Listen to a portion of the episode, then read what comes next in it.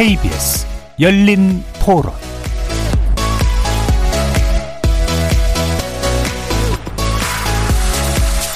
안녕하십니까. KBS 열린 토론 정준희입니다.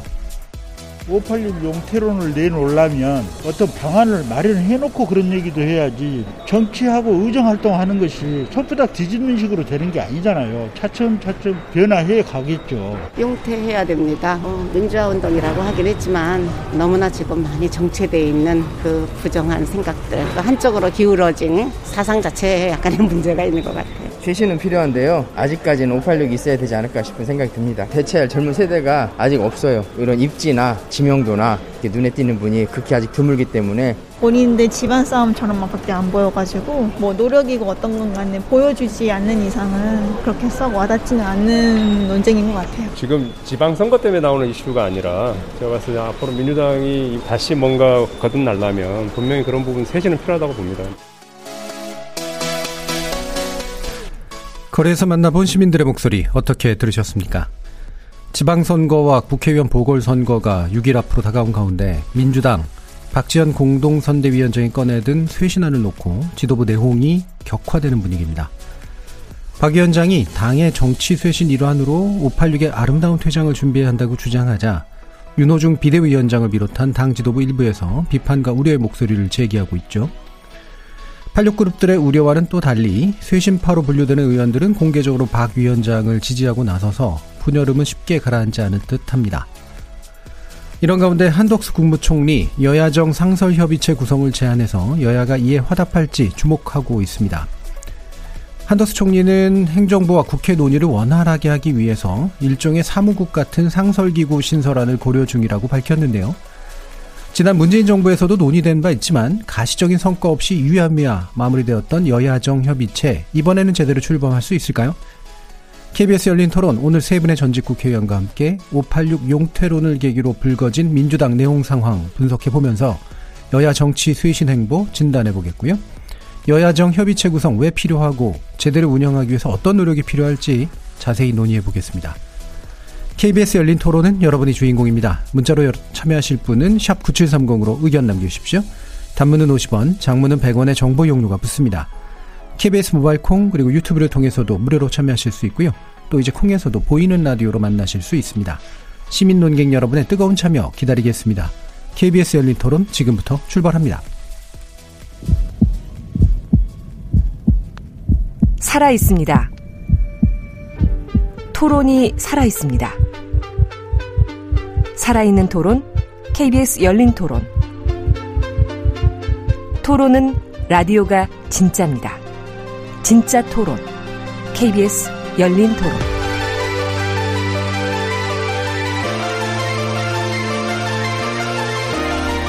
오늘 함께 해주실 세 분 소개해드리겠습니다. 김영우 전 국민의힘 의원 나오셨습니다. 네, 안녕하세요. 신경민 전 더불어민주당 의원 나와주셨습니다. 네, 안녕하십니까. 신경민입니다. 그리고 박원석 전 정의당 의원 자리해 주셨습니다. 네, 안녕하세요. 박원석입니다. 자, 지금, 아, 586 용태론, 뭐, 사실 이 말 자체는 여러 번 등장했던 말입니다만, 어, 박지원 지금 비대위원장이죠. 공동 비대위원장이 사과문과 함께 이런 이야기를 꺼내서 내부에서 좀 시끌시끌한데, 일단 신경민 의원님께 좀 말씀 좀 부탁드리겠습니다. 뭐, 내용은 하도 보도가 많이 되고, 예. 내용까지도 많이 알려져 가지고, 그건 필요 없고요. 음. 지금 왜 이 시점에 박지원 위원장이 이렇게 얘기를 했냐를 가지고 세 가지 설이 돌아다닙니다. 예. 첫 번째는 문명 그대로 진짜다. 음, 음. 어, 충심이었다라는 거하고 두 번째는 박지원 위원장이 지금 지방선거 결과가 썩 좋지 않을 때 이후를 대비해서 음. 정치적 야심을 보인 거다라는 음. 야심설. 세 번째는 이재명 지금 선대위원장, 총괄 선대위원장의 에, 어떤 복시. 계획에 따라서 예, 예. 어, 그것을 그대로 지금 실행을 하는 어, 단계, 1단계 작업설이 있는 거죠. 예. 뭐가 진실인지는 잘 모르겠지만 저는 이재명 설은 그럴 듯해요. 음. 어, 그럴 듯하긴 합니다. 그럴 듯하고 그, 그 전적도 좀 있어요, 실은. 어, 전에 뭐 여러 가지 일, 일들이 있었을 때 검수완박이랄지 한덕수 총리 임명 동의안 문제 처리 같은 거 있을 때 어, 이재명 위원장보다도 먼저 얘기를 하고 이재명 위원장이 화답을 하고 이런 식으로 해가지고 그 방향으로 물꼬를 트는 몇 번의 이러면 전과가 있습니다. 음. 그러니까 이제 이것도 그럴 듯해요. 근데 야심설은 저는 좀 너무 많이 나간 추측이라고 보고요. 네. 충심설과 배우설 두 가지의 중간쯤 어디쯤 있지 않나 하는 생각을 합니다. 네. 아, 그런데 이제 충심설은 이거죠. 이분이 이 자리까지 오게 된 것은 성에 관련된 여러 가지 문제를 지적하면서 일약 스타가 됐고 이것 때문에 그 당시 이재명 후보가 어 공동 비대위원장으로 추천을 해서 그것을 윤호중 위원장이 받은 겁니다. 예. 물론 그때 윤호중 비대위원장도 비대위원장 자격이 있니 없니 그러고 굉장히 시끄러웠거든요. 그런데 하여튼 이게 안착을 할 때 어, 이재명 의원 그 당시 후보 그때 막 낙선을 한 시점이었으니까 고문. 후보 예. 그때 이제 상임 고문 음. 막 됐을 음. 때죠. 그렇게 해서 이렇게 윤호중 박지연 이 패키지로 해서 이렇게 안, 안착이 된 경우기 때문에 어뭐 하여튼 이해는 해요. 그런데 이제 이게 충심이라고 완전히 이 설을 믿으려면은 그 사이에 있었던 여러 가지 멘트 중에 박지원 위원장의 멘트 중에 굉장히 중요한 얘기들이 있었습니다. 대선 패배에 책임이 있는 사람들은 출마하지 마라. 음. 그리고 어, 대의 명분을 핑계를 대고 어영부영해서 감싸가지고 뭐 출마를 하거나 어, 비대위 같은 데서 요직을 차지해서는 안 된다. 이 얘기를 했거든요. 하고 나서 조금 있다가 이재명 위원장이 들어오고 또 뭐 개항을 해 공천도 받고 해서 이재명 성역화를 했단 말이에요. 이런 걸로는 이제 충심이 좀 아닌 가 아니냐. 매우 정치적인 발언을 이번에 한 거 아니냐라는 지적을 받을 수가 있는 예. 거죠. 그래서 충심설과 배우설의 중간쯤 어딘가에 박지원 위원장이 서 있는 거 아니냐라고 예. 보는 겁니다. 예. 이쪽에 세 가지 설을 제시해 주셨고 그중에 소거법을 통해 가지고 예, 좀 더 가깝다고 싶은 것들을 좀 약간 예, 예, 얘기를 해 주셨는데 심자로 돌림을 하면 그럼 충심, 복심, 야심 중에 충심과 복심 사이 어딘가에 있는 것 같다. 이런 이제 설명까지 주셨네요. 자, 또 바깥에서 보시는 시선 어떠신지 김영우 의원님. 그 신경민 의원님의 분석 틀 시각이 굉장히 도움이 되고요. 그런데 정말 왜 이렇게 개혁 어찌 보면 개혁 프로젝트인데 음. 이거를 이 시점에 에, 들고 나왔느냐. 그게 굉장히 좀 의심스럽습니다. 음. 원래는 사실은 대선 직후나 대선 네. 전이나 그때쯤 이 당의 개혁 문제가 나왔어야 되는데 음. 지금은 6일 지방선거 불과 일주일 앞두고 그렇죠. 나왔단 말이에요. 음. 그것도 이게 어떤 당 지도부나 당의 어떤 의총이나 이런 거를 통, 통해서 합의된 개혁안이 아닙니다. 네네. 거의 돌출적으로 박지원 비대위원장 혼자 기자회견식으로 했단 말이에요. 음. 대국민 사죄를 했고 그래서 시기도 이상합니다. 이게 이제 6일 지방선거를 염두에 둔 어떤 그 대국민 사과나 개혁 주장이 아니라 이것은 결국은 8월 달에 있을 민주당 내 당 지도부 교체. 예. 에, 전당대회를 염두에 둔 것 같은 음. 느낌이 있습니다. 그것은 다시 무슨 말씀이냐 하면 신경민 의원님 말씀 맞다나 이재명 후보가 이번에 당선이 되든 안 되든 뭐 당선되면 좋은 거고요. 음. 개항해서 안 되더라도 자신은 개혁의 깃발을 다시 들고 음. 당 대표에 도전하지 않을까. 저는 그런 그 분석이 설득력이 있다고 봅니다. 예. 예 그래서 아, 박지현 위원장에게 공감한다라는 말을 한 것 같습니다. 이재명 후보가. 음. 그리고 혼자 지금 주장했기 때문에 돌출적으로 지금 공동 비상대책위원장인 윤호중 어, 위원장도 비판하고 나섰고 예. 김민석 총괄 그 선대 본부장도 비판하고 나섰고 또 박홍근 원내대표도 비판했단 말이에요. 박지원 네. 위원장에 대해서 이것은 성공하기 어려운 그야말로 어, 혼자 박전 위원장의 원맨쇼로 끝날 가능성이 크다. 그리고 586, 어, 이 내용 중에서도요, 586 용태론, 그러니까 586 용태론이라는 게 굉장히 애매하고 추상적입니다. 음. 그게 세대를 의미하기도 하고, 또, 어, 과거에, 예, 음. 어, 학생운동 했던 그 세력, 그 다음에 지금 정치를 하고 있는 아, 이런 세력을 이야기하는데 그런 한 세대에 대해서 용태를 과연 주장할 수 있겠는가? 용태는 자기 스스로 그만둘 때 가장 아름답고 예. 가장 정의롭고 의미가 있습니다. 그 세대가 아닌 제 3자가 당신들 한 세대를 싸잡아서 당신들 이제 물러나시오 했을 때 과연 그게 통하겠는가 말이죠. 그래서 내용도 맞지가 않다. 이렇게 봤을 때 앞으로 민주당은 당내 갈등에 엄청나게 휩싸일 가능성이 음. 큽니다. 예, 예. 네, 이제 그게 서막이 이제 올랐어요. 예, 예. 이제 두고 봐야죠. 예. 두고 봐야죠가 굉장히 기, 기분이 나쁘진 않으실 것 같은 아닙니다. 그런 느낌인데 그건 아까 뭐 저희는 저희 길을 갈 뿐입니다. 조용히 겸손히. 알겠습니다. 박원석 의원님 어떻게 보세요? 두 분 말씀을 들어보면 예. 이게 이제 단순하지가 않아요. 예, 예. 어, 그렇긴 한데 저는 그래도 어쨌든 청년 정치인으로서 음, 음. 어, 이 박지원 위원장의 아, 충심이 담긴 성찰과 쇄신의 요구 예. 이렇게 읽고 싶습니다. 음. 어, 누군가의 의도에 의해서 그걸 이제 대리 수행했다고 보기에는 어, 저분이 대선 이후에 이번처럼 과감하게 얘기를 하지는 않았지만 음. 일관된 메시지가 있어요. 어쨌든 변화가 필요하고 쇄신이 필요하고 자성이 음. 필요하다라는 얘기를 해왔고 다만 이번에 이제 시점과 방식이 좀 거칠고 당내 공감대가 부족한 거는 충분히 있습니다. 그건 이제 정치를 오래 한 사람이 아니기 때문에 네. 오히려 저런 방식이 일을 성사시키는데 어, 더 사실은 난관이 따른다. 음. 이런 걸 잘 판단을 못한 것 같아요. 근데 그런 걸 능수능란하게 판단한다, 판단했다면 저런 방식으로 하지는 않았을 거고, 그러나 이제 본인의 절박감을 가지고 얘기를 한 게 아닌가. 일단 이렇게 생각을 하고요. 근데 당내에서 이제 반응을 보니까 아까 이제 뭐 복심, 네, 또뭐 야마, 야심 이런 걸 거론하셨는데 음. 그런 것에 대한 경계, 우려 때문에 당내에서 조금 예민한 반응들이 나오는 게 아닌가. 음. 사실은 음. 공동 비대위원장 윤호중 의원이신데 다선 의원이고 같은 공동 비대위원장이지만 정치 신인이 저런 얘기를 하면 저는 그냥 이렇게 크게 품어서 저걸 네. 소화할 수도 있었다고 보거든요. 근데 그게 아니고 굉장히 날선 반응을 보이는 걸 보면서 아, 박지원 위원장의 저 발언을 아, 뭔가 다른 의도에 의해서 나온 발언으로 읽고 있구나. 음. 그렇지 않고서는 뭐 저렇게까지 반응할 필요가 없는데 예. 이런 생각이 들었고요.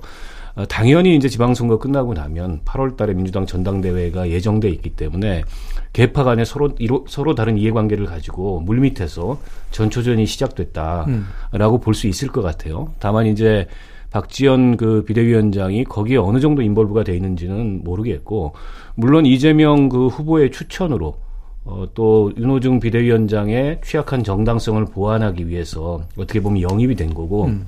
당내 기반이 없잖아요. 당내 기반이 없는 가운데에서도 어쨌든 용기 있게 그동안의 당 개혁에 관한 메시지를 얘기해온 것을 저는 오히려 높이 평가하고 싶고 예. 다만 이제 그 박지원 위원장이 얘기했던 뭐 586 용태론이나 또 이 대중정당이 돼야지 팬덤 정치하면 안 된다. 음. 이런 얘기들이 지금의 민주당 내에서 얼마나 현실화될 수 있을지, 예. 즉 적의 힘을 갖는 어떤 이 쇄신에 혹은 개혁에 그런 실질적인 모멘텀이 될 수 있을지는 잘 모르겠어요. 예. 그걸 받아들이기에는 여전히 민주당 내부가 기존의 관성에 많이 젖어 있는 게 아닌가라는 생각이 들고 그러나 분명한 건 지방선거의 향배가 어떻게 되든 지방선거에서 뭐 지금 대체적으로 보면 민주당이 굉장히 어려운 선거를 치르고 있다고 전망을 하지 않습니까? 음. 어, 지방선거 이후에 차기 전당대회의 가장 핵심적인 쟁점이 될 가능성은 저는 생겼다. 특히 이제 인적 쇄신과 또 당을 운영해 왔던 그간의 다양성을 인정하지 않고 내부 비판을 용인하지 않는 그런 획일적인 음. 정당 문화 같은 게 민주당이 극복해야 될 그 개혁의 과제라는 점은 저는 분명하게 이 어젠다를 제시했다고 봅니다. 예. 자, 그럼 사실 당내에 이제 선거가 끝나고 나면 그리고 이제 비대위 체제라고 하는 것 자체가 어, 그거 그 전에 문제점을 짚고 어, 그 내용의 노선을 바꾸고 그 노선을 책임졌던 어떤 인적의 그, 저, 유산에 대해서 약간은 청산을 하고 뭐 이런 인적 교체 과정이 함께 이제 묶여서 일어나게 마련인데 신경, 신경미 의원님께서 보시기 당내에서 이게 이 박지원 위원장의 발언이 노선의 어떤 부분의 변화와 인적으로는 586이라고 지금 지목했잖아요. 그게 이제 함께 묶여서 이렇게 지목 그 제기되고 있다 이렇게 좀 느끼시나요? 노선까지는 아직 그렇게 뭐 분명히 드러난 건 아닌데 이제 예. 이런 현실적으로 이런 문제가 있습니다. 대개 이제 선거가 끝나고 나면 치면은 졌다고 덮고 이기면은 이겼으니까 기분 좋다고 덮고 덮잖아요. 예. 근데 지금 3월 9일 날 대선에서 지고 나서 뭐 그렇게 된 거예요. 이제 졌으니까 뭐 그런데 이게 0.73이 지금 독이 된 건데 음. 만약에 7%나 3% 정도로 졌다 그러면은 야 정말 우리 반성하고 혁신하고 뭐 개혁하고 하자 이렇게 자연스럽게 갔을 거예요. 근데 이게 0.73이란 말이에요. 그러니까 이게 그렇게 얘기가 안 나온 거예요. 음. 야 비통하게 졌다 이렇게 된 거예요. 그러니까 다 다 덮자. 뭐 이렇게 돼 이렇게 넘어가면서 이게 지금 비대위가 꾸려지고 비대위도 뭐 이상하게 꾸려진 거란 말이에요. 윤호중 위원장이 자격이 있네 없네부터 시작을 해서 갑자기 이제 박지원이라는 네. 26세 청년 운동가가 들어오고 뭐 이렇게 급작하게 이렇게 가고 그 배후에는 이제 0.73으로 진 후보가 있는 겁니다. 음.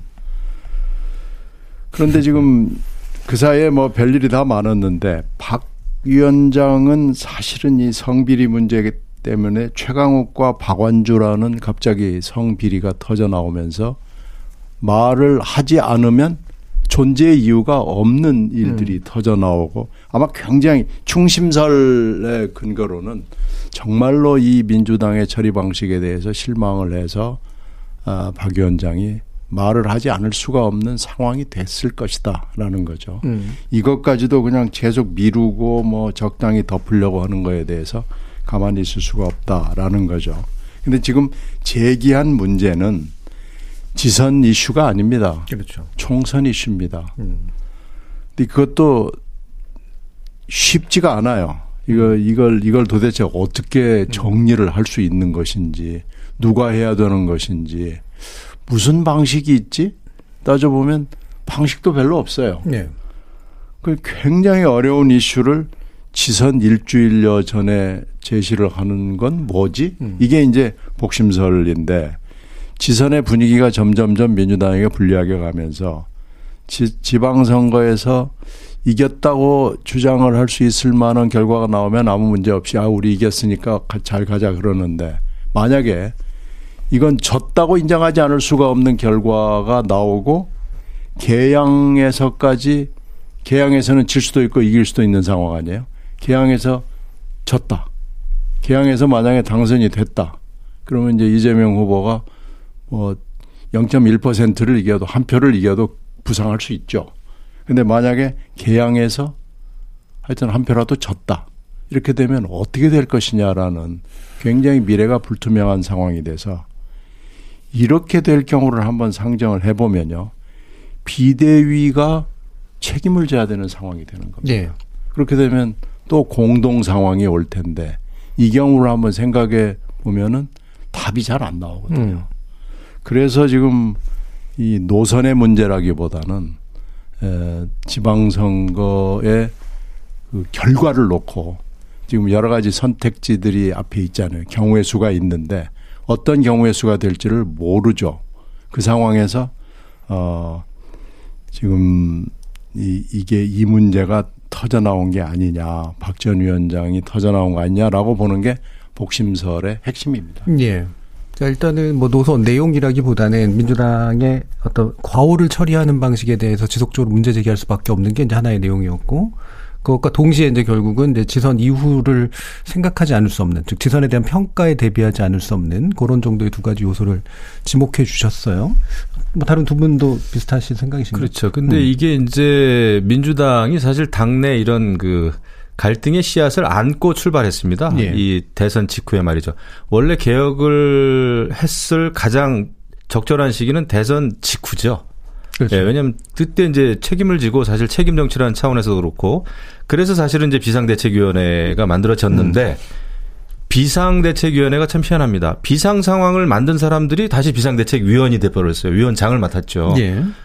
어, 대선 때까지 어, 당에서 원내대표를 했던 윤호중 원내대표가 비상대책위원장을 맡았습니다. 네. 혼자 하기가 좀 뻘뻘쭘하니까 외부에서 스카웃을 했는데 그게 이제 박지원 위원장이죠. 네.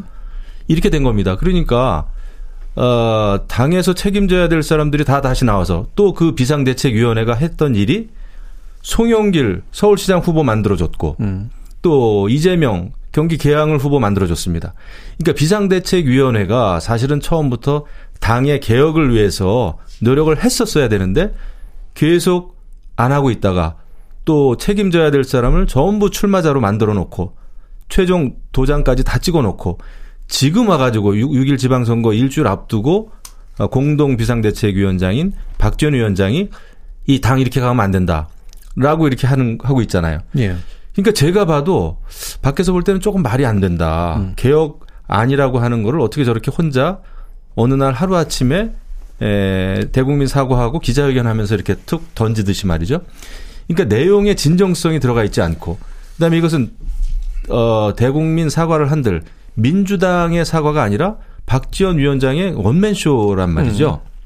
그러니까 당내에서도 어, 굉장히 의혹의 눈으로 지금 여러 가지 설을 통해서 분석하고 있는 거 아니겠습니까? 예. 그러니까 정치를 어떻게 보면은 음, 정치 경험이 없다라는 게 좀 있는 것 같아요. 너무 쉽게 개혁이라고 하는 게 한 사람의 옳은 생각을 툭 어느 날 갑자기 내 던진다고 해서 개혁이 되는 게 아니거든요. 예. 그리고 계기도 없고 그래서 아 이것은 어, 실천하기가 정말 어렵다. 그리고 이것은 결국은 당내 불씨를 안고 있는 것이고 그 당내 불씨는 결국 당에 있는 또 비상대책위원회 책임 있는 분들이 만들어 온 거다. 음. 이런 생각을 합니다. 맞습니다. 개혁이 이루어지려면은 총선 전에 물갈이를 한다든지 개혁 공천을 통해서 네. 이런 계기가 있지 않고서 지금 이제 내후년의 총선이입니다. 멀었습니다. 음. 586 용태, 586이 어떻게 용태를 하죠? 여기서 586이 용태하는 방법은 지금 국회의원을 던질 수는 없는 것이고 네. 불출마 선언하는 것밖에 없어요. 그렇죠. 근데 그거는 강제할 방법이 전혀 없는 겁니다. 그래서 사실 586의 가장 586 용태의 가장 진정한 모습은 지난번에 이 김영춘 전 의원이 음. 어 내가 왜 정치를 그만둬야 되는가라는 의견을 제시하면서 그만두셨거든요. 그것이 진정한 용태고 그것이 자연스러운 용태지 이런 식의 그 툭 던지듯이 하는 당신들 용태 하시오는 용태가 될 수가 없어요. 네.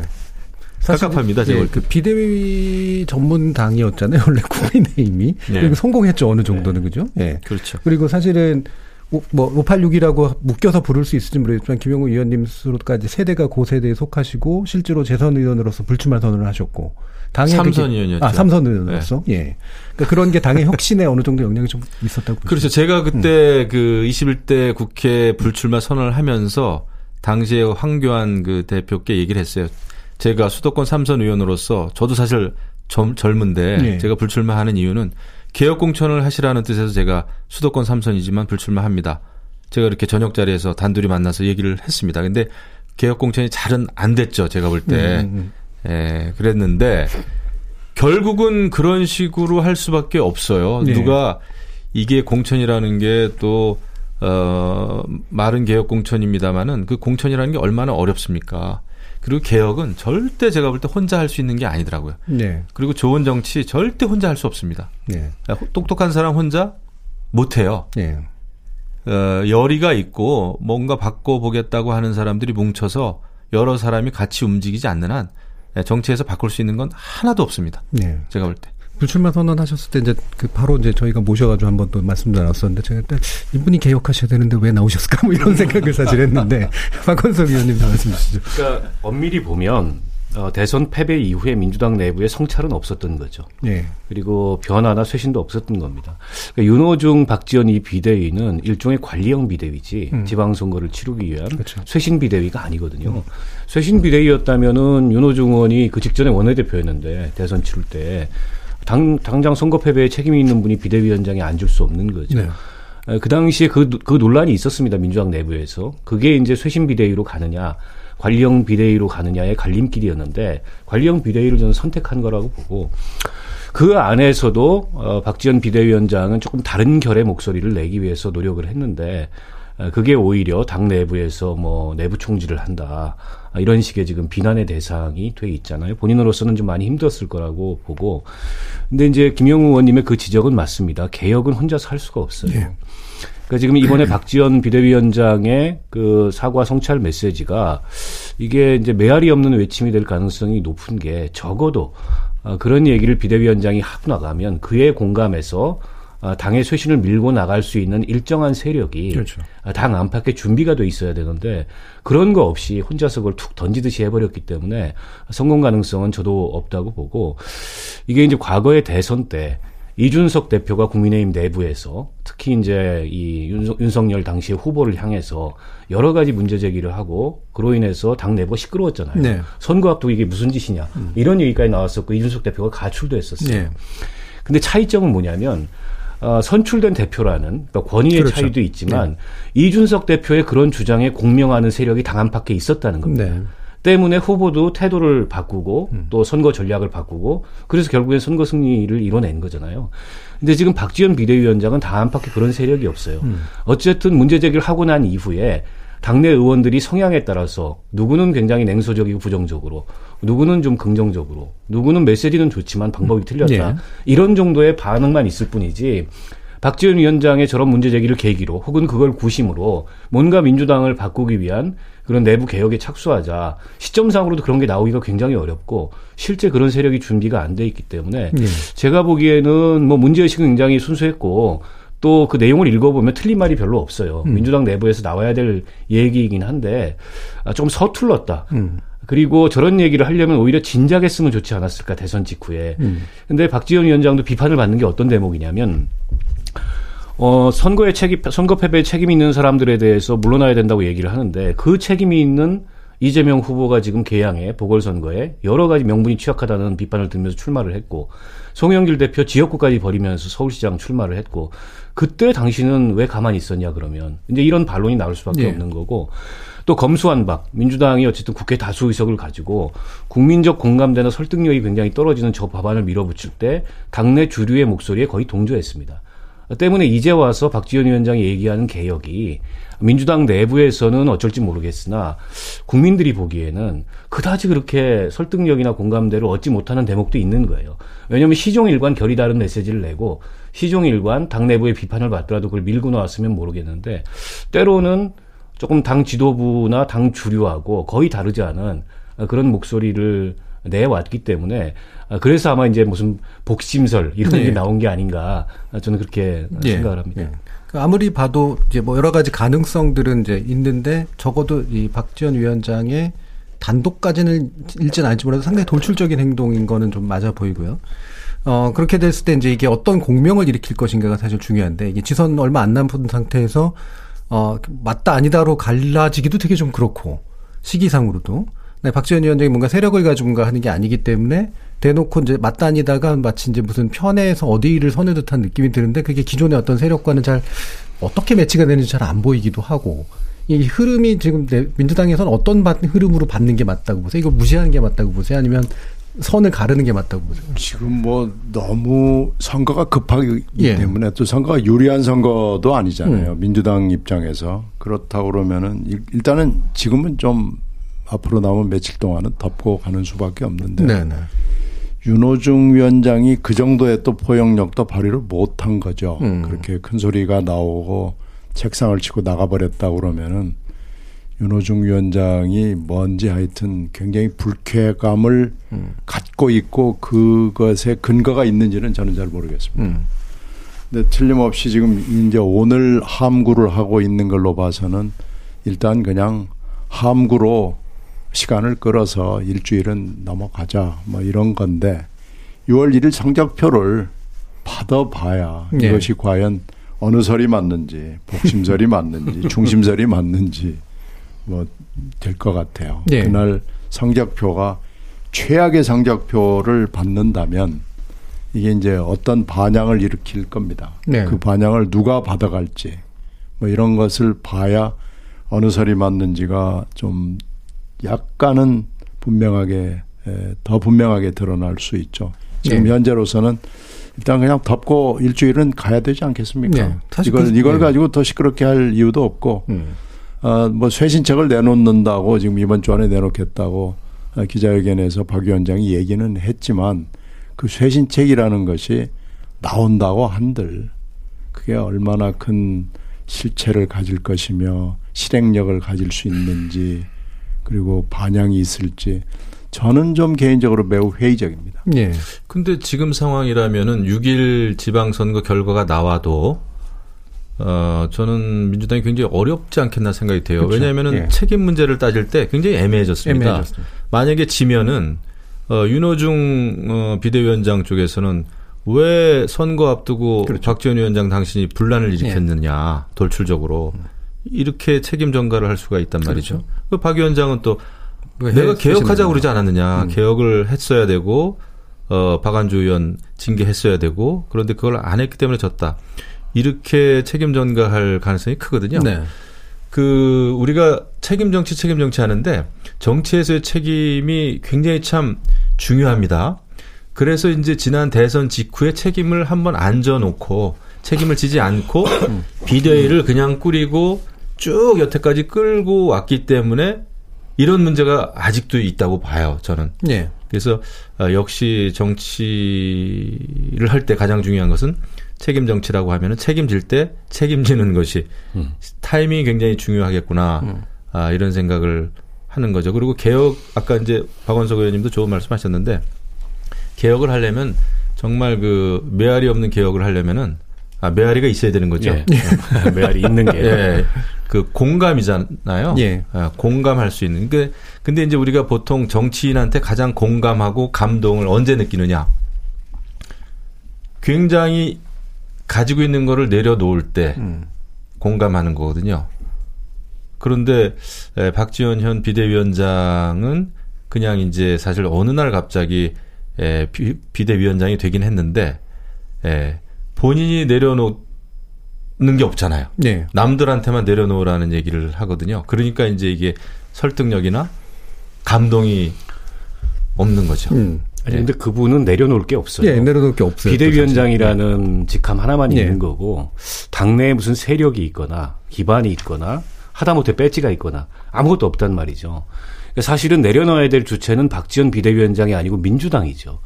근데 지금 민주당이 뭘 내려놓기가 굉장히 어려워진 게 이재명 후보가 출마를 했어요. 대선 두 달 만에 좀 국민들은 은인자중하고 그렇죠. 와신상담하기를 기대했는데 경거망동했다 이런 평가를 받는 거잖아요. 게다가 송영길 대표가 어 불출마 선언도 하고 차기 총선 그다음에 당 대표도 내려놨는데 당 대표 내려놓고 서울시장 나가는 건 모순되지 않습니까? 국민들로부터 전혀 그 살신성이라는 평가를 못 받았어요. 그러니까 지금 와서 선거 전에 저도 마찬가지입니다. 내려놓을 게 있으면 내려놔야 된다. 근데 과연 뭘 내려놓을 수 있을까? 음. 뭐 내려놓는다면 굳이 얘기한다면 어, 차기 전당대회 이재명 후보가 불출마하겠다 라든지 아니면 586들 중에 일부라도 지난번에 김영춘, 최재성 이런 분들에 이어서 어쨌든 이 당 쇄신과 정치 개혁을 위해서 우리가 차기 총선에 출마하지 않겠다. 이런 선언이 나오든가 이런 게 나와야 되는데 음. 지금 민주당 내부가 그런 게 나올 분위기가 전혀 아니에요. 음. 그렇다 보니까 박지원 위원장한테 뭘 아래 안 내려놓는다고 책임을 전가할 문제가 아니고 대선 이후에 냉정하게 보면 민주당의 구성원 그 누구도 그 무엇도 내려놓은 게 없다. 그렇다 보니까 당장 국민들이 민주당에 대한 평가가 박할 수밖에 없고 아니 지금 개항 을에 체급 차이가 그렇게 남에도 불구하고 이재명 후보 선거마저도 위태로워진 거잖아요. 저거는 뭐 국민의힘이 잘해서가 아니고 저 위기를 민주당 스스로가 자초한 거고 그 위기를 자초한 것은 저는 아무 성찰과 변화가 없기 때문에 저런 위기가 나타나고 있다고 예. 봅니다. 간단하게 이제 다른 정당 이야기를 좀 그럼 한 번, 한 번씩만 듣죠. 일단 국민의힘 같은 경우에는 이준석 대표가 일종의 맞불 발표를 했잖아요. 어, 제가 볼 땐 잘한 부분도 있고 약간 이상한 부분도 있고 이제 그러긴 했었는데 전반적으로 어떻게 평가하세요? 뭐, 당대표로서요. 예. 어, 당대표로서 이제 당 상황을 총괄하는 대표로서는 뭐 저는 할 말 했다 생각을 합니다. 네. 이거 지금 박지원 위원장에 대해서 우리가 딱히 칭찬해 주기도 뭐하고 비판만 하기도 뭐해요. 그렇죠. 그냥 음. 민주당 당내 이제 이제 에, 불협화음인데 이걸 우리가 또 즐길 수도 없습니다. 사실은요. 네. 그거를 호재라고 생각해 가지고 아 이번 선거 국민의힘이 또 유리해지네. 이렇게 생각하는 순간 또 이게 악재가 될 수가 그렇죠. 있습니다. 예. 그래서 우리는 굉장히 조심해야 되고요. 이제 일주일도 안 남았어요. 그래서 저희는 뭐 저의 갈 길을 묵묵히 가는 게 가장 좋은 선거 방법이다 생각을 합니다. 예. 민주당 상황은 이제 두고 보시죠. 예, 자, 정의당도 사실은 계속해서 곤란하고 지금 사실은 당이 잘 안 보이는 상태가 돼가지고 예. 어떠신지 모르겠습니다. 사실은 당당 예. 얘기할 처지가 못 됩니다. 예. 음, 정의당이 굉장히 사실 힘든 선거를 치르고 예. 있고 일단 존재감이 없어요. 이 예. 선거에서. 워낙 이제 대선도 그렇고 이번 지방선거도 양당 구도가 완강하기 때문에 아, 정의당의 후보들이 출마한 지역에서조차 정의당 후보들이 주목을 못 받고 있고 또 당에 이제 정치적 자원이 많이 부족하기 그렇죠. 때문에 후보도 많이 출마를 못 시켰어요. 그런데다가 지난 대선에서 어, 심상정 후보가 아, 그 지난번 대선 정도의 성적표를 받았더라면 네. 뭔가 활로가 열렸을 텐데 일종의 정의당도 저는 평가를 받았고 심판을 받았다라고 네. 생각을 하거든요.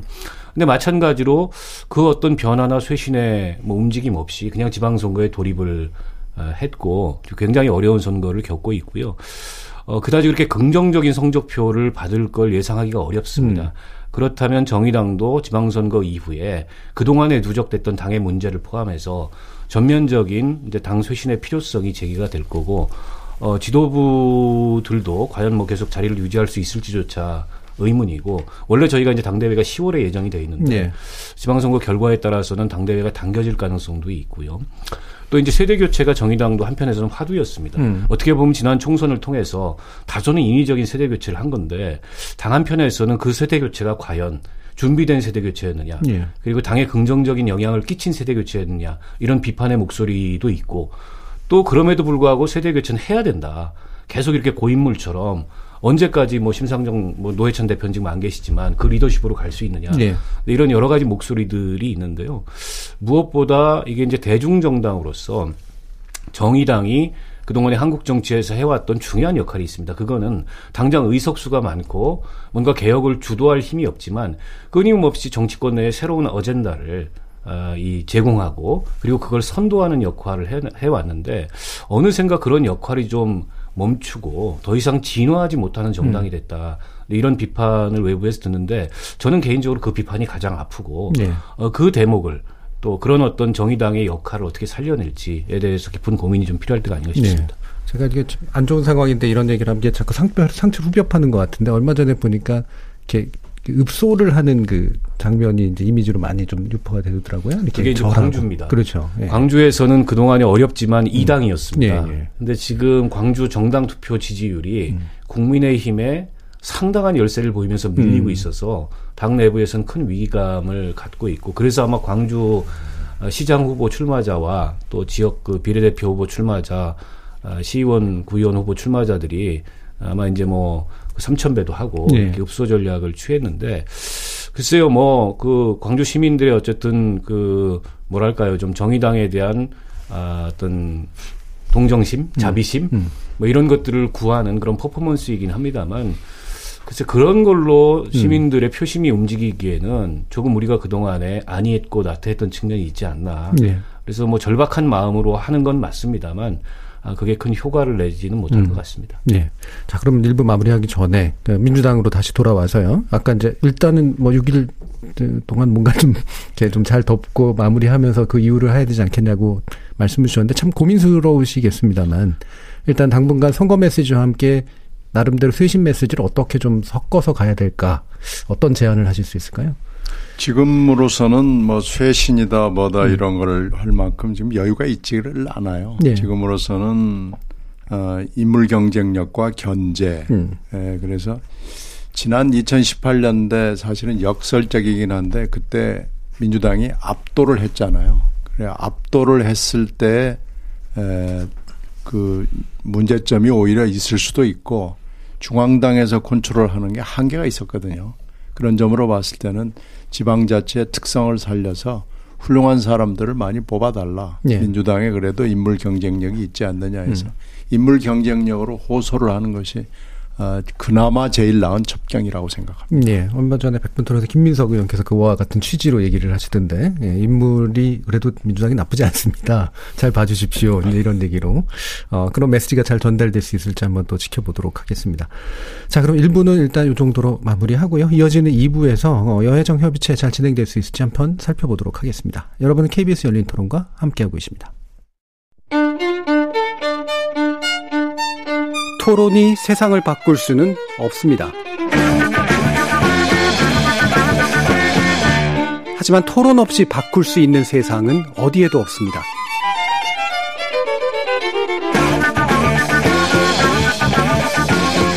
세상의 선한 변화를 갈망하는 당신. 정답이 아니라 질문의 힘을 믿는 당신. 우리 KBS 열린 토론에서 만납시다.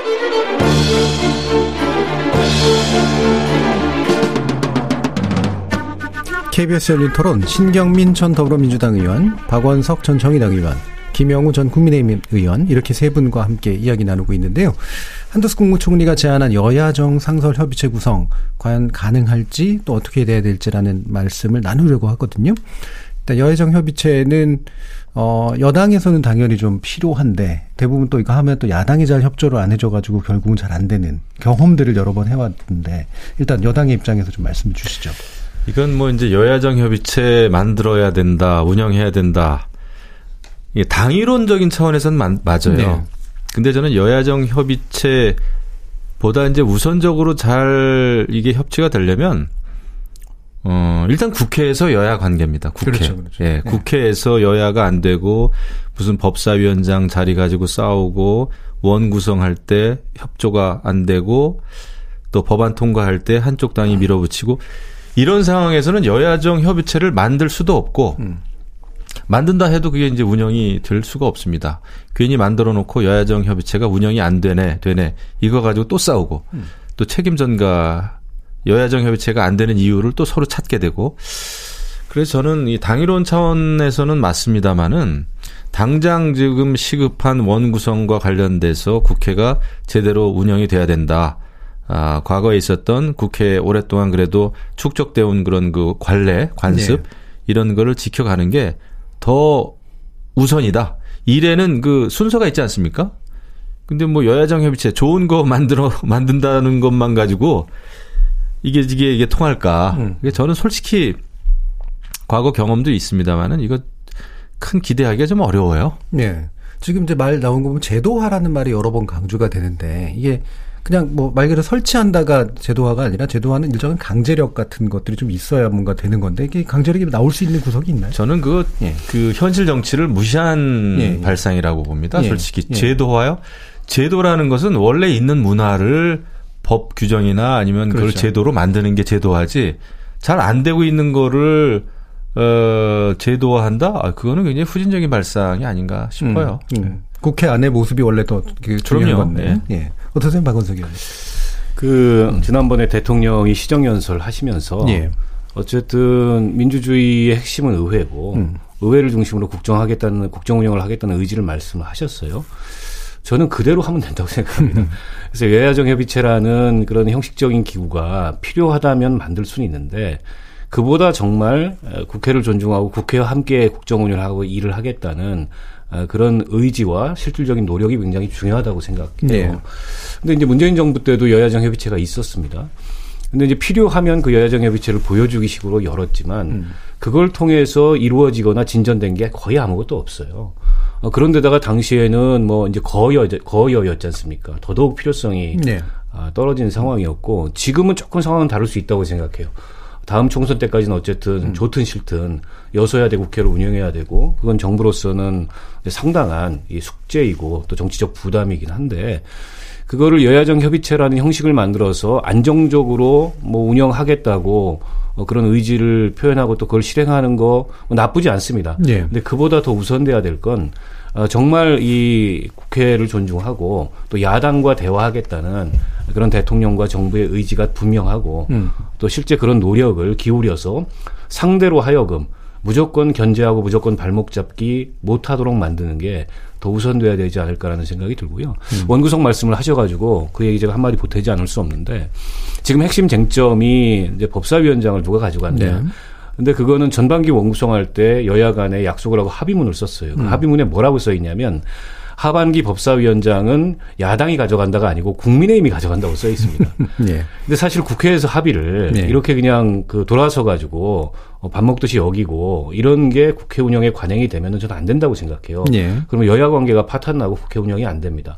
검찰 개혁 때도 마찬가지였잖아요. 그때는 국민의힘이 합의를 해놓고서 돌아서 가지고 네. 그 합의를 파기했는데 서로 간에 저는 이제 그런 모습으로 국회를 운영하면 절대 여야 관계가 개선될 수 없고 국회 운영이 정상화 못 되거든요. 음. 그래서 이번 합의는 전반기 때 합의를 존중해서 170석에 가까운 의석을 갖고 있기 때문에 설사 법사위원장을 국민의힘에 주고 여당이 준다고 하더라도 어, 그걸 다르게 견제할 수 있는 수단들이 많이 있어서 음. 민주당이 그건 더 이상 고집을 안 부렸으면 좋겠다. 예, 예. 그게 훨씬 순리다. 이런 말씀 드리고 싶습니다. 음. 결국 이제 국회 내 여야 관계가 핵심 변수고 그다음에 정부가 국회를 어떻게 대하는가 대통령이 국회를 어떻게 존중하거나 또는 대하는가 이 두 가지 변수를 이제 짚어주셨는데 그 관점에서 별로 유용할 것 같지는 않다는 이제 그런 결론들이신 것 같아요. 어떻게 뭐 보세요? 저도 대부분 네. 동의합니다. 음. 상임위 저도 여러 개를 해봤는데 여야 상임위원들이 같이 밥 먹는 경우도 굉장히 드뭅니다. 예.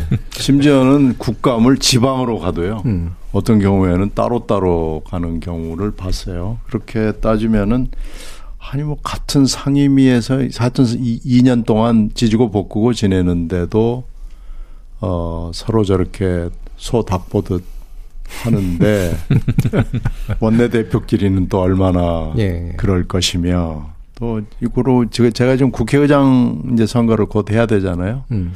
거기 좀 우리 당입니다마는 좀 이건 이렇게 가서는 안 되겠다라고 느끼는 거 하나가 아, 서로 뭐 우리 당을 민주당을 위해서 뭘 헌신하겠다. 내, 내, 내 피에는 민주당이 흐르고 있다. 뭐 이렇게 그 사이에는 국회의장을 할 때 뭐 설령 그렇게 안 할 망정 아, 내가 국회를 어떻게 운영하겠다. 뭐 이렇게 얘기했거든요. 근데 예. 이번 국회의장 선거는 이제 민주당이 결정하면 사실 되는 거 아닙니까? 근데 민주당 국회의장 후보로 나오신 분들이 나는 뭐 이재명 후보를 끝까지 지키겠다랄지 민주당 피가 흐르고 있다랄지 뭐 이렇게 얘기를 하는 걸 보고 야 이제 겉으로 얘기하는 것도 저렇게 안 해버리는구나 하는 약간의 실망감을 좀 느꼈어요. 네. 예, 예, 예.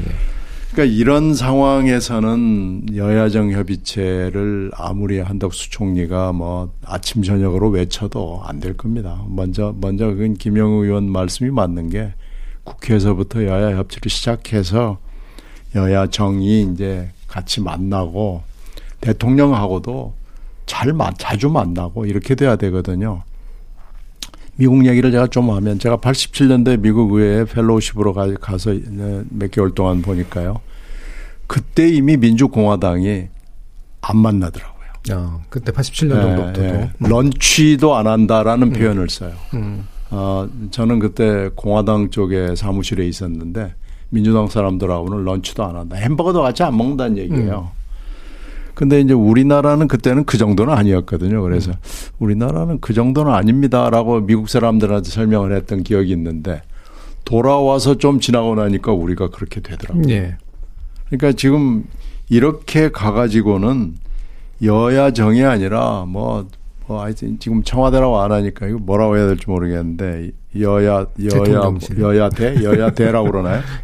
여야 대 이거 잘 될 리가 없습니다. 그리고 미국에 또 하나 그 하나 우리가 본, 본받아야 되겠다. 이건 참 좋은 것 같다라고 느끼는 건 대통령이 상하원 의원들한테 끄떡하면 전화합니다. 그렇죠. 민주공화를 네. 막론하고 네.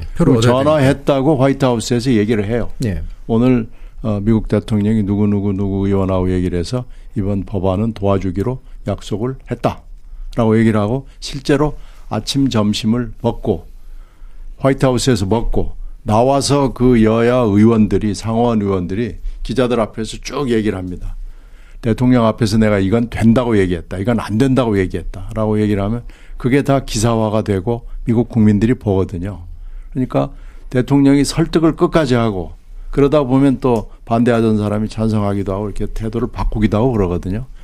그런 게 되려면 일단 여야 관계가 어, 너무나 극단적으로 가서는 안 되고 대통령도 틈만 나면 만나야 됩니다.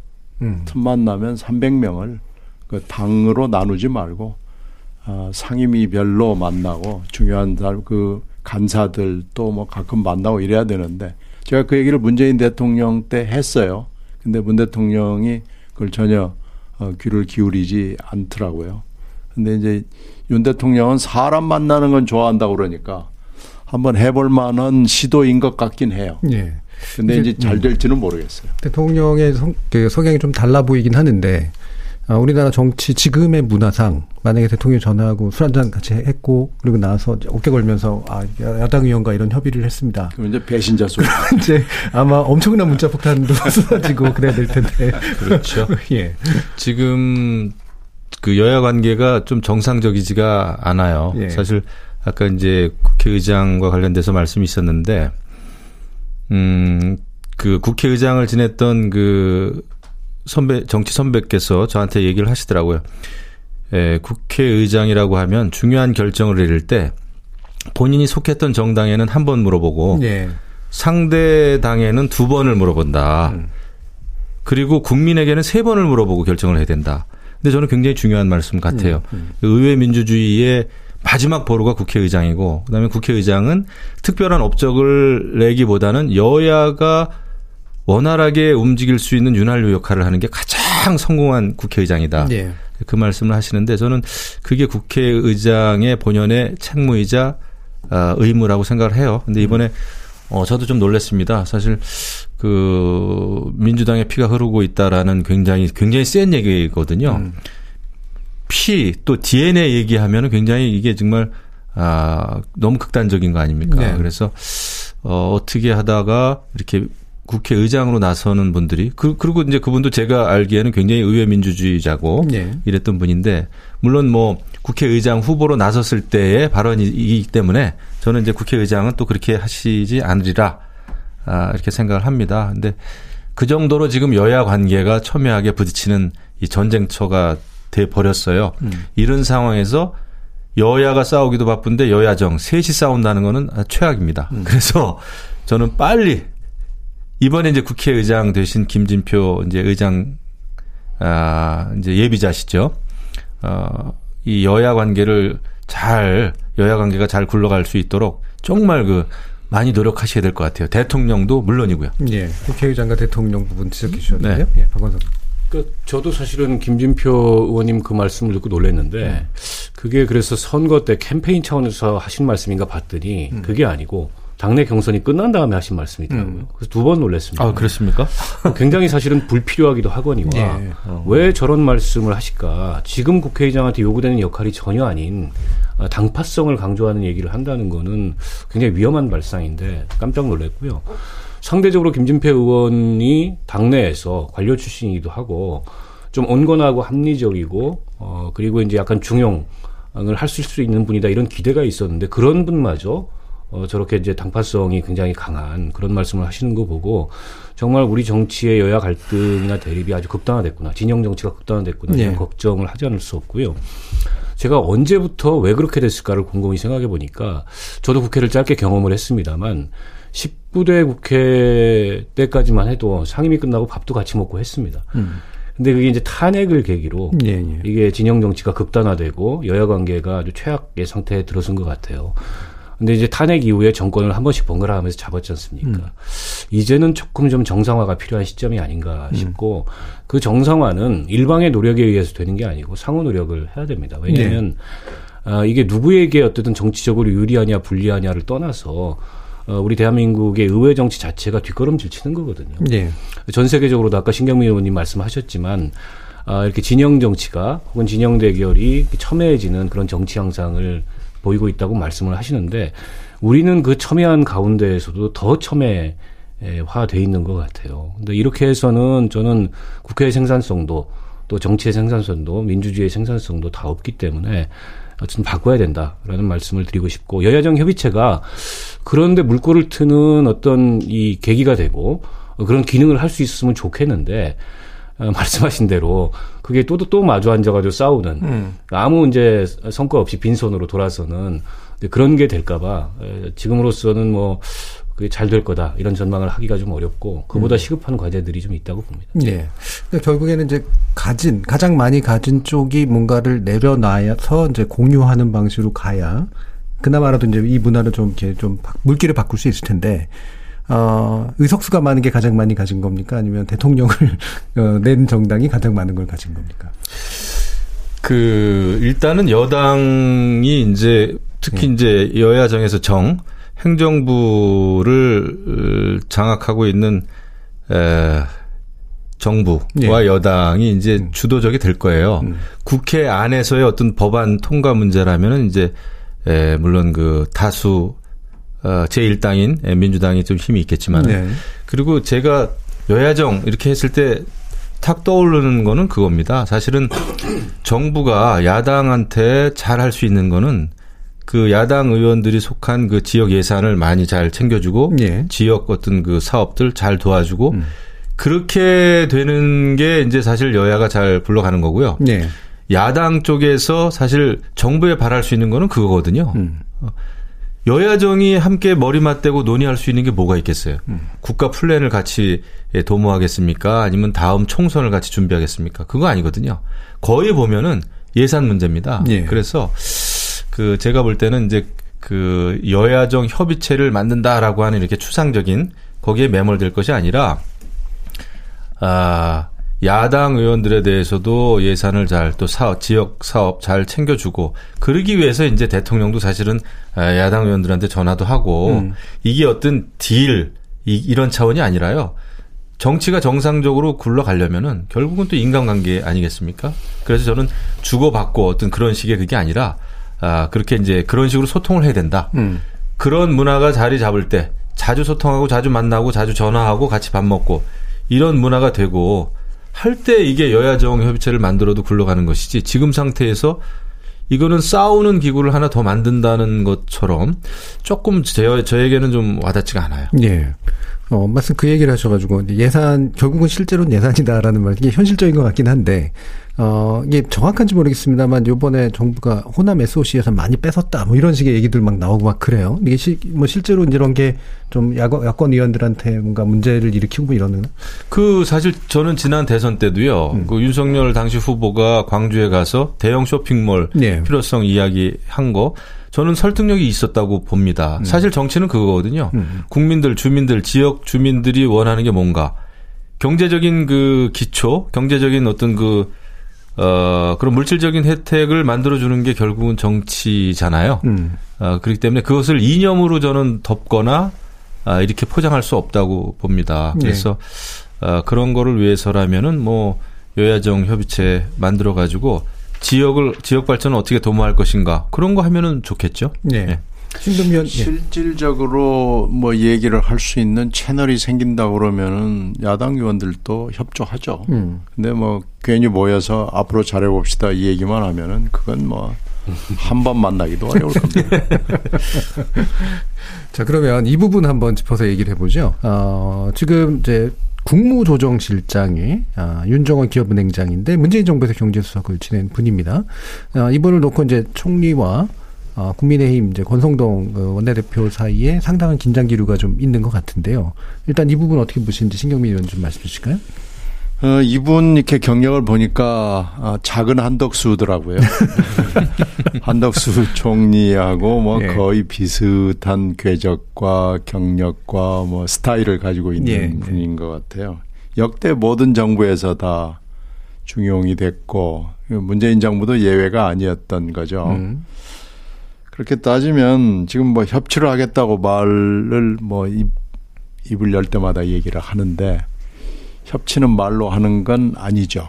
아, 손발로 해야 되는 거고 음. 실행을 해야 되는 거고 그러니까 협치의 상징으로 지금 한덕수 총리가 된 거 아니겠어요? 그리고 또 그것 때문에 사실 어, 이번에 임명 동의도 이제 문안이 된 거고요. 음. 그렇게 따지면 이렇게 이제 말하자면 브레이크를 잡는 것이 어, 논리적으로는 맞지는 않아 보여요. 음. 그런데 이제 직전 문재인 정부에서 구체적인 정책을 이렇게 몇 개를 얘기하면서 권성동 원내대표는 이래서 안 된다라고 얘기를 하더라고요. 네.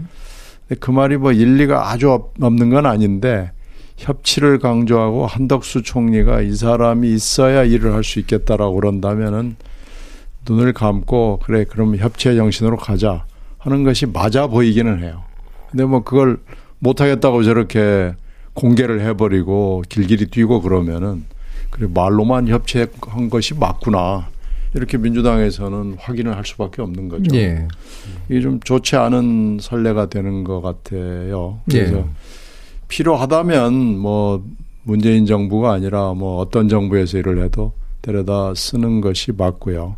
그렇게 하나하나 가리다 보면 아마 인재 풀이 또 좁아지고 지금 인재 풀이 매우 좁은 게 지금 윤석열 정부의 문제거든요.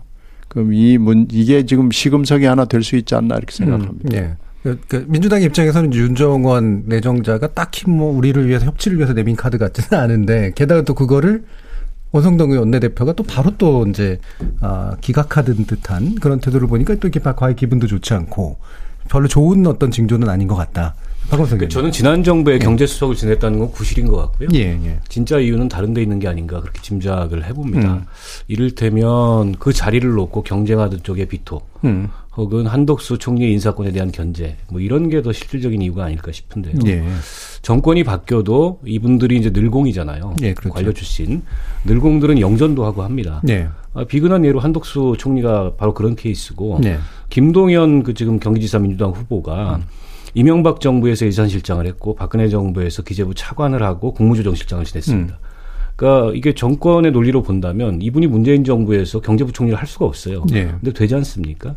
그런 사례가 비일비재한데 그걸 잘 아는 이제 국민의힘의 뭐 권성동 원내대표나 지도부들께서 어, 윤종원 그 지금 YBK 회장을 그런 이유로 비토한다는 건 별로 설득력이 없고 음. 또 이분이 소득주도 성장의 설계자였거나 네. 아, 혹은 최저임금 인상을 주도했거나 그랬다면은 그럴 수 있겠죠. 음. 근데 이분이 경제수석을 하는 건 2018년이고요. 홍장표 전 수석이 그걸 설계해 놓고 네. 나가고 그 정책이 비판을 많이 받고 문제 제기를 받으니까 관료 출신을 소방수로 데려와서 불을 끈그 음. 역할을 한 분이고 어, 문재인 정부 이 경제정책 기조에 없던 혁신 성장이라는 말이 어느 날 등장했어요. 그 네. 이분이 집어넣은 거거든요. 음. 그렇게 보면 권성동 원내대표의 비토는 별로 설득력이 없어요. 그래서 음. 제가 다른 이유 아닐까 이렇게 음, 짐작하는. 다른 이유가 아닐까. 지금 예. 지금 논리라면은 예. 김동연 부총리나 홍남기 부총리는 문재인 정부가 절대로 쓰면 안 됩니다. 예, 예. 예. 박근혜 정부, 이명박 정부에서 그렇죠. 핵심적 역할을 한 늘공들이거든요. 예. 그러니까 그렇게 따지면 저 만약 이런 논리라면은요. 차관급 이상 정도 지낸 전 정부에 있던 사람은 다 몰아내야죠. 음. 그 아예, 아예 자리를 주지 말아야 됩니다. 근데 그렇게 할 수 없잖아요. 근데 만약 한덕수 총리가 계속 이렇게 필요한 사람이라고 그런다 그러면 그건 당에서 어 국힘당에서 이건 받아주는 것이 논리적으로나 현실적으로 맞죠. 예, 예, 예. 저도 뭐 이게 지극히 이제 제 개인적인 의견을 말씀드려야 되는 것 같아요. 예. 음, 사실 한덕수 국무총리를 우리가 이제 국회에서 인준해달라라고 부탁할 때는 어, 그분은 이제 노무현 정부 시절에 마지막 국무총리도 했었고요. 그래서 그 굉장히 협치에 좋은 카드라고 우리가 주장을 해왔었습니다. 예. 그리고 또 이제 책임 총리가 되는 게 좋겠다. 대통령도 그렇게 얘기를 했고. 그래서 저는 어, 한덕수 국무총리가 국무조정실장 정도는 어, 임용할 수 있어야 된다 생각을 합니다. 요청할 수 있어야 된다고 생각을 해요. 그래서 한덕수 국무총리의 의견이 존중되는 게 맞다 이렇게 생각을 합니다. 근데 이번에 이제 에, 그 당에서 즉각적으로 반발을 하고 이게 큰 이슈가 됐는데 저는 그거는 좀 옳은 방법은 아닌 것 같아요. 충분히 이 이견이 다른 이, 에, 이견이 있었다고 한다면은 그 전에 얘기가 됐었어야 되고요. 네. 그렇게 해서 윤종원이라는 후보 자체가 아, 후보에 후보에 올라오지 말았어야 됩니다. 당에서 그렇게 반대할 것 같았어요. 네, 네, 네. 근데 한덕수 또 대통령은 윤종원 국무조정실장 후보자를 내정했다고 그러는데 당에서 그 반발하고 있지 않습니까? 저는 어, 윤석열 정부 초기에 보이는 굉장히 이 당정 간의 엇박자다 생각을 해요. 음. 저는 이건 굉장히 좋지 않은 설레고요. 그리고 또 저 개인적으로도 문재인 정부의 경제 정책 실패 이런 건 우리가 다 아는 거고 그것 때문에 또 결과적으로 정권 교체가 됐습니다마는 예. 그 문정부 때 청와대에서 경제 수석을 한 차례 했다고 그래서 그거 자체를 결격 사유로 어, 우리가 생각을 해야 될 것인지 그러면은 정말 공무원들은 정권 바뀌면은 채용될 사람이 아무도 없어야 되고 그런 논리라면은 한덕수 국무총리도 국무총리가 되, 될 수가 없는 겁니다. 예. 그래서 이것은 당에서 너무 어, 조금 과하다, 음. 무리한 요구다. 설사 윤정원이라고 하는 개인이 에, 여러 가지 그 문재인 정부 때 에, 경제 수석을 했었다고 하더라도 이거에 대해서 그 이견을 표출하는 방법이 좀 서툴렀다 저는 이렇게 생각을 합니다. 예, 그리고 예.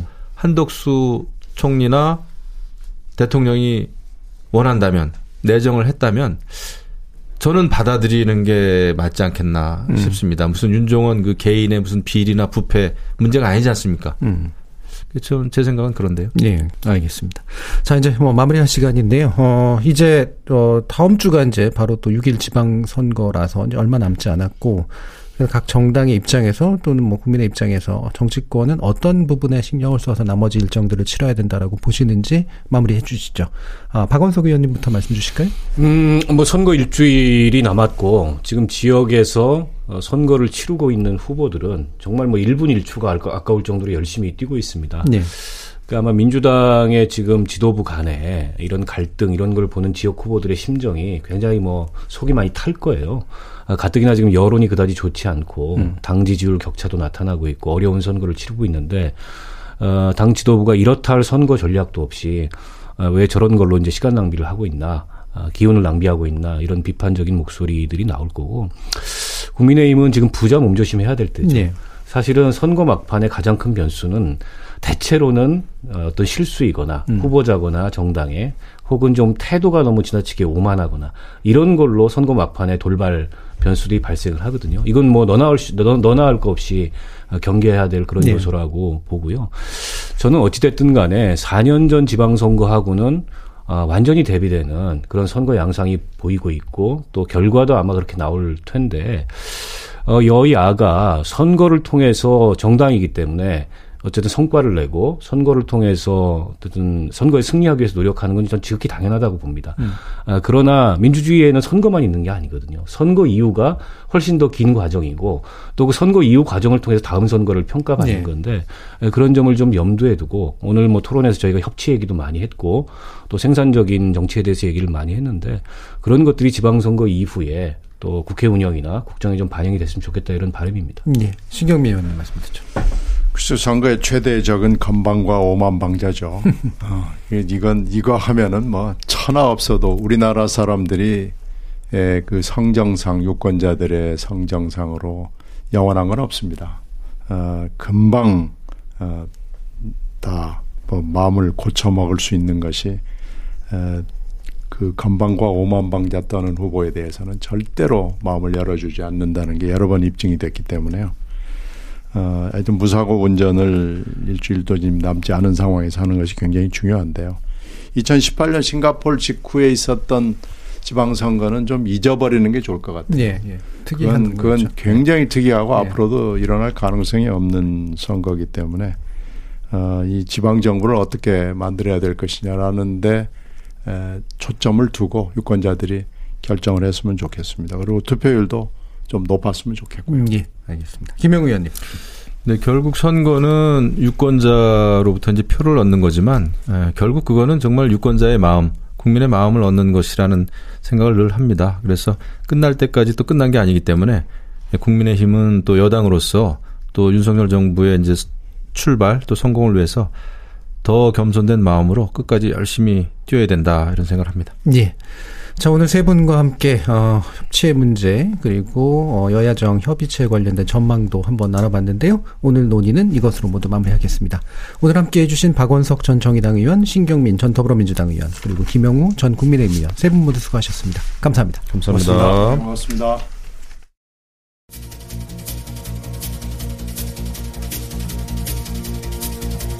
고맙습니다. 대선과 지방선거가 워낙 가깝다 보니 여전히 우리는 혼란과 대립 속에서 살고 있는 그런 느낌인데요. 과연 지방선거 이후로는 좀 더 맑고 명쾌한 그런 정치 날씨가 보여질까요? 이번 선거 결과가 그것을 좀 더 가능하게 만들어주는 방향이었으면 좋겠다는 생각이 듭니다. 지금까지 KBS 열린 토론 정준이었습니다.